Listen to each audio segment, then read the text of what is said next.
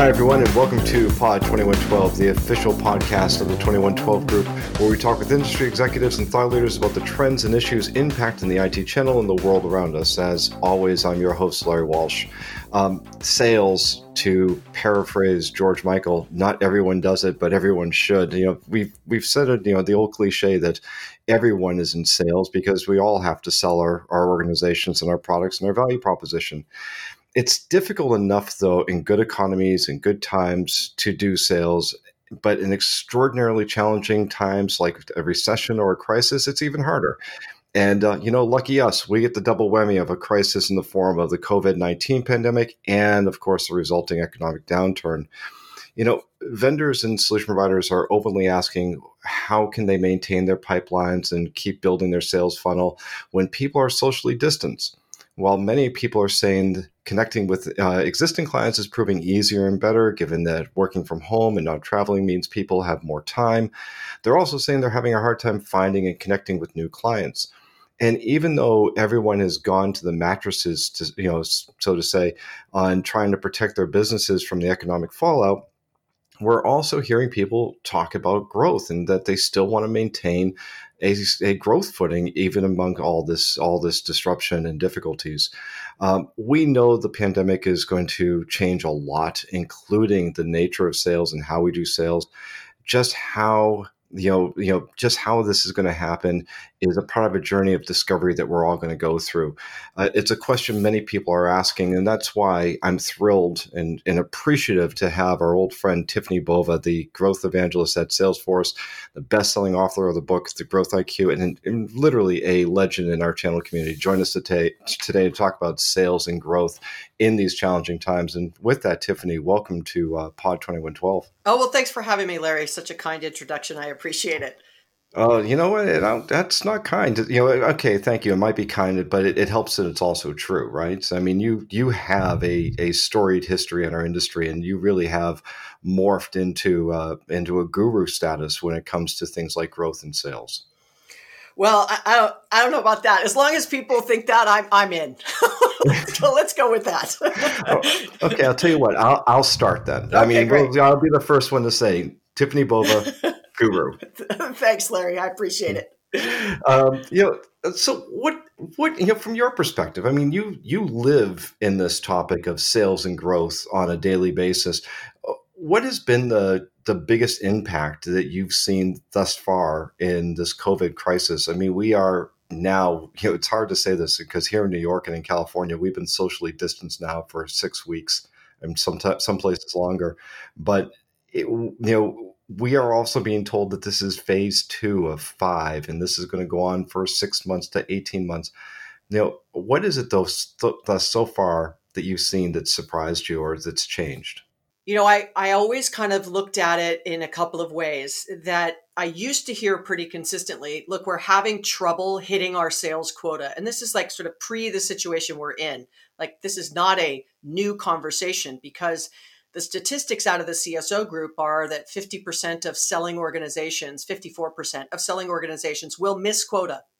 And that number has actually been flat or, de- or, or and going down. Even less we're hitting quota over the last five years. So it's been getting harder to sell even before we had uh, this black swan event, if you will. And I'll talk about that in a second. But um, it was already getting harder. And a lot of that was because uh, technology was changing, the demands and expectations from customers, both in the B2C and B2, uh, B2B side, was changing.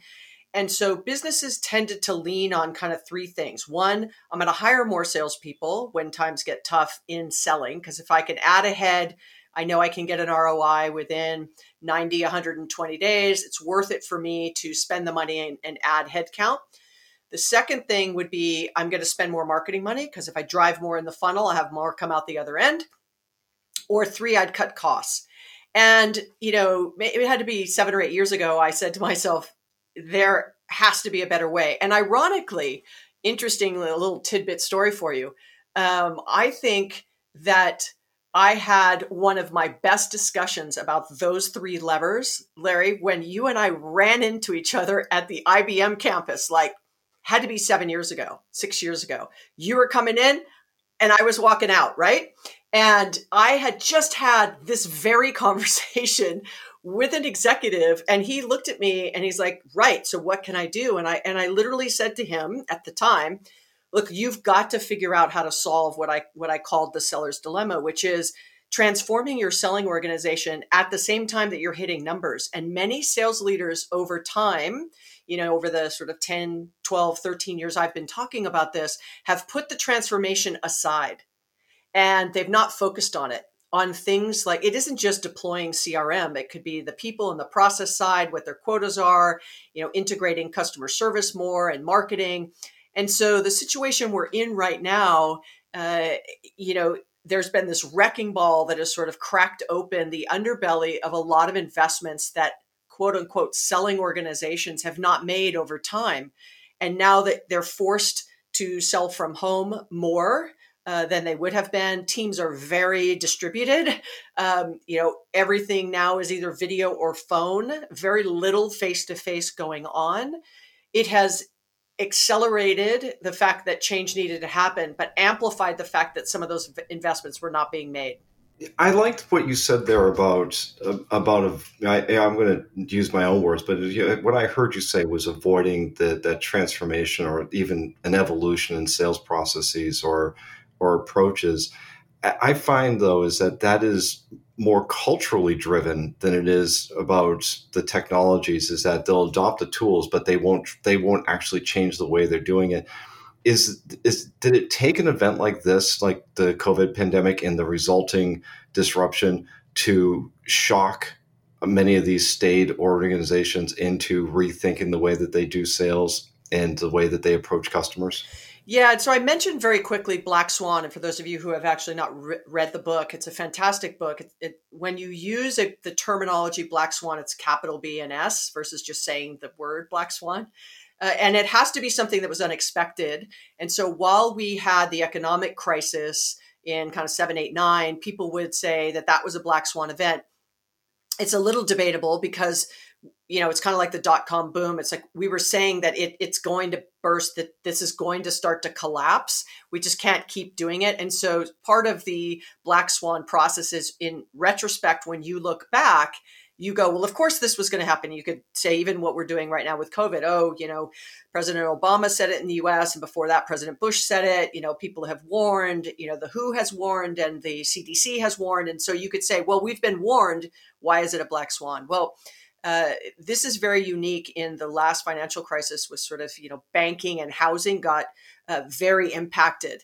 In this current environment everything is impacted. And that's kind of never happened before especially at a global scale like this. You know the spanish flu in the early 1900s and or even the great depression um, was localized because we weren't as global of a world as we are now in this in using uh, sort of technology. And and so I, i'd say this that uh, yes, I think that it's it's a catalyst for them to review the things that they had. But I would go back to one of the points you made on the fact that it doesn't get lost on me. I still show up to customers, uh, you know, pl- places when I go uh, travel around the world to visit with them, and and I often hear this: we have Salesforce or we have a tool, and no one's logging in. And so a lot of this now, it may actually help in the fact that they see the value, the seller sees the value in actually using these tools in this way and not falling back on the crutch of, I can just go visit them or I know what has always worked in the past will work for me again. And in this current environment, you can't always lean on what you could in the past. So, you know, I think now it's it's making, you know, everyone has to kind of get comfortable with being uncomfortable and uncomfortable using video, uncomfortable using CRM or uncomfortable social selling or uncomfortable not following up you know from a uh, from a pipeline or sales process perspective in the manner in the ways that you have historically. So i think it's a huge opportunity for for those that you know sell for a living. And as you mentioned you know as dan pink says to sell is human.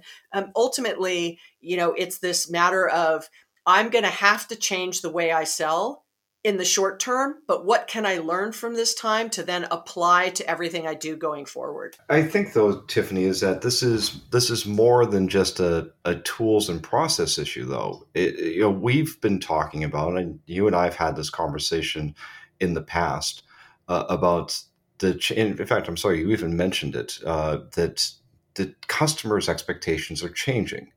I, I preach on a daily basis that acquiring product is not a problem. It's not a challenge for anybody to get product. Getting the most out of that product is the challenge. And this is where we need to focus more on customer experience. But I still see companies, and I wonder if you do too, that they still fall back on process or fall back on their messaging. How how should we now be thinking, particularly under these these trying circumstances, and what lessons should we be learning about changing value propositions and steering into that customer experience. Absolutely agree. This is a people process issue. Uh, and so, you know, while we unfortunately there is, you know, things going on that we wish were not, we have to also face the reality that we have a pause that we could take advantage of to help rethink the processes we have in place to align better to this new modern buyer right? That the customer is far more disruptive than technology could ever be in selling because those expectations have changed, the tools they use change, the channels they use change. And when I say channels, I mean online and offline channels. Uh, mm-hmm. And and ultimately, uh, this is where you say, okay, do I really need eight steps in my sales process? Really, do I need eight? But some companies are like fifteen. You know, do I need them? Are there things I could be doing to enable uh, behavior changes by changing the metrics? So right now, with sales getting tougher, it's like you know some sales reps may not be closing uh, business. And so, what do you want them doing? Is it all about look? We want to show our customers uh, you know that we're here for them and make sure that what they have from us they're using they're successful doing what they need to be doing that we're there to support them in any way and so that's really a customer experience customer success customer enablement play and so that means that it's much more eq you know and making sure you're communicating properly and doing all those things and that's a little out of the comfort zone for sellers who are just like, look, I'm trying to retire quota day in and day out. Like, what did I sell? What did I close? What's my commission? What's my quota? Like, what did I sell day in and day out? Right? That hamster wheel of spinning around instead of getting off of that and saying, hold on, right now, you have to let your customers set the pace of how they want you to engage with them. Number one, if they're even willing to talk about buying today. Number two, number three, if they are interested in talking about buying, how and what is the best way to make that happen in a seamless and frictionless way if it used to have to happen in person. And so I, think that this is an opportunity, uh, and, and I agree. This is not a tool issue. This is not a technology issue. This is not a people issue. This is not a process issue. This is all of them. And so you can't change the process side if you don't have technology, and you can't get the technology to add enough value if you're not changing the people process side. So I, I say this as an and, not an or. It makes me wonder because this is one of the questions that I have. We were seeing a, a, a steady adoption, a growth in automated sales, otherwise known as marketplaces and e-commerce platforms fascinating to me, Frost and Sullivan had numbers that showed somewhere like 91% of millennials, and for those keeping score at home, millennial now is average age of 38, 39. Um, 91% of them would, in a B2B context, prefer buying through marketplaces, and one third only wanted to buy through marketplaces. Do you think that through this experience, that you know not only be you know not only consumers but business purchasers are going to get more comfortable avoiding salespeople and or going around them maybe to just buy direct through marketplaces. This is also an opportunity for sell, salespeople to reset their approach to being a seller and really trying to balance that EQ side of it. And so if you're not adding any value and you are a step in the buying process that adds no value beyond well i have to call tiffany you know like so i'm a client i have to call larry to order what i need. And the only value he adds in that is the fact that i have to order through him because i don't have another option. Now all of a sudden there's another option and it, i don't have to call larry. I can go to this marketplace and get it and so it's easy it's seamless remember going back to what you and i uh, agree on you know uh, vehemently is the fact that it's about uh, this new experience, right? And that the expectation of customers is forever changed and has been for a long time. So now you say, okay, Larry, well, hold on a second. Like, I don't want Tiffany to just go to the marketplace. Well, you can't just try to inject yourself unless you are adding enough value to that interaction that then I go, well, even though the marketplace is easier for me to order, if I don't call Larry, I don't get these other things. And those other things are equally, if not more valuable to me than the product I'm buying. And so this goes back to can you start to recraft what you're doing uh, into what we call it salesforce we call it insight selling um, in really thinking about what insights are you adding what value are you adding like what are you bringing to the table to help the customer understand what others like them are doing or how people are using whatever it is you're selling or you know to stay on top of maybe other things they may need from you. That value you add will always far surpass marketplace. So i'm just going to use amazon as an example Amazon's totally online. You can say they're a master at it, right? Like I make the marketplace as easy as buying a book. I don't care what you're going to buy. And oh, by the way, I'm going to recommend what others buy who bought what you're buying so that you have everything that you need, right? That whole recommendation engine and everything that they did. What they did not have was the last mile. They did not have the ability in a you know storefront to have face-to-face relationships. And so when they wanted to go attack their competitor, a la Walmart for grocery in this in this case, they bought Whole Foods because Walmart had that, you know, four walls and the one to one interaction. And so the combination of marketplace and a retail storefront was super powerful. And now, you know, they're opening bookstores and they're doing other things to get to that multi channel engagement because otherwise Amazon was single dimensional, right? They were one dimension online, that's it. Not that that's bad. I'm just saying that's it. That means that cuts out everybody else who actually wants to either potentially showroom, right? Go to the on, you know, offline and then buy online. Also, I buy online and pick up offline. Like that sort of freedom going back to enabling customers to buy in what channel and in what medium and in what pace that they want to. That's that hybrid of the two things. And you see it happening with a Warby Parker that disrupted and now they're in Target or you can have Dollar Shave Club, they're in Target. Warby Parker's opening their own stores. And so that's where you see that that's why I don't think retail is dead. I think boring retail is dead, but I think that sort of experiential retail tied to a really strong online um, marketplace, to use your term, uh, is is absolutely a game changer for um, companies that want to make those kinds of investments there's a number of, of companies that are out there offering very generous credit terms or financing options. Um, you've seen it with Dell. They've they announced a, a nine billion dollar program. Uh, Cisco had you know a two and a half billion dollar program. HP a two billion dollar program. Uh, Microsoft has offered freeware. Uh, is, is there a, a, danger of in these types of programs though is that customers are out there they don't know what they have, they're dealing with a lot of uncertainty. Signing up for debt may not sound appealing but i can also see that you know some salespeople who don't take the consultative approach that we're talking about leaning too heavily on that option and running the risk of turning people off. Yeah and, and well right now i mean i think that this is this is something that uh, you know if you are it's a it's a lesson in understanding regardless of what's happening at the moment you know right now.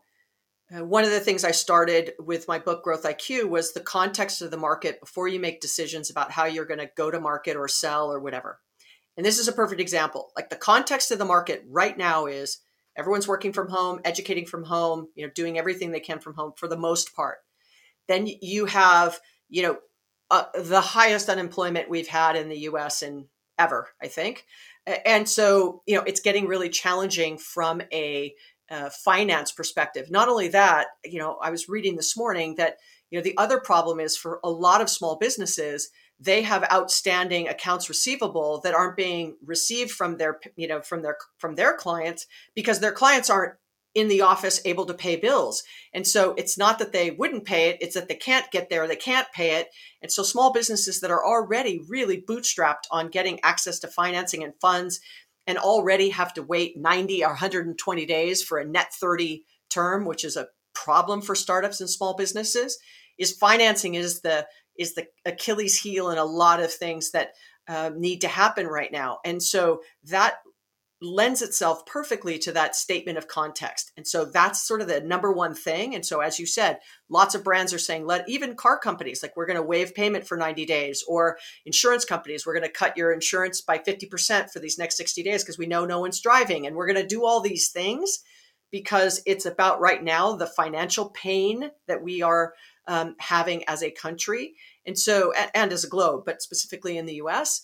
And uh, I think that that that is now when that context pivots, then you have to re you have to rethink is that the right messaging and the right play to go to market, quote unquote, to drive demand and sell when people start getting back to work? Is finance the thing that's going to hang on? Guessing it probably will uh, for some time, but then something else will come into play that they need to think about.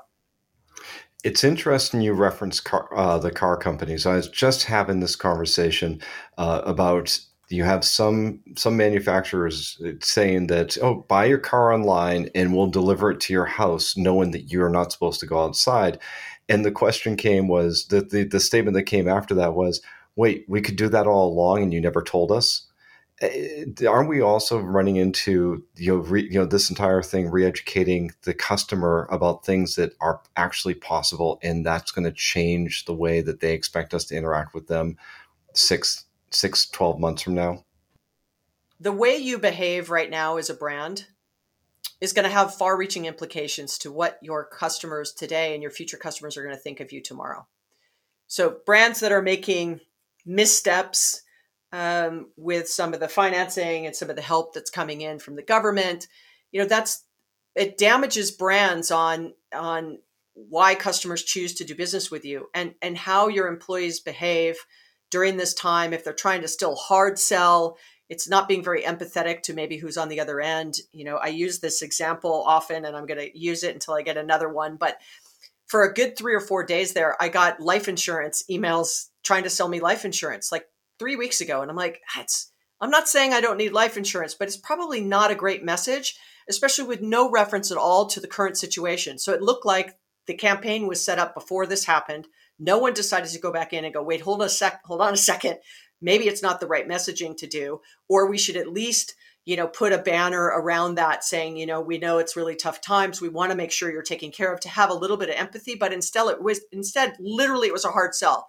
Like at your age, you need life insurance, so they probably bought a list from somebody and and that now if i ever decide to get life insurance like that's not a company i would go to because i felt like they were just tone deaf to the situation so you know, I'd say that that that goes back to what we were just saying around, um, you know, acting like nothing's going on is not good.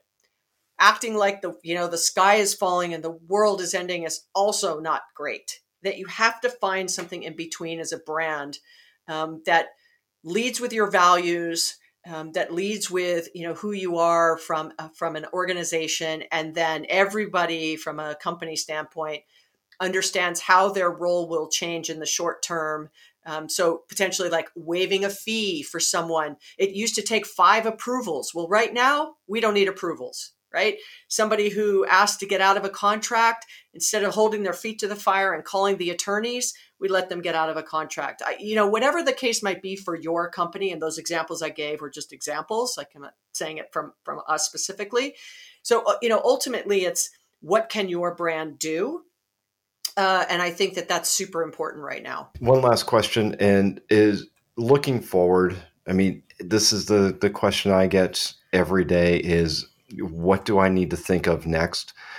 What are you know? I keep giving the same answer.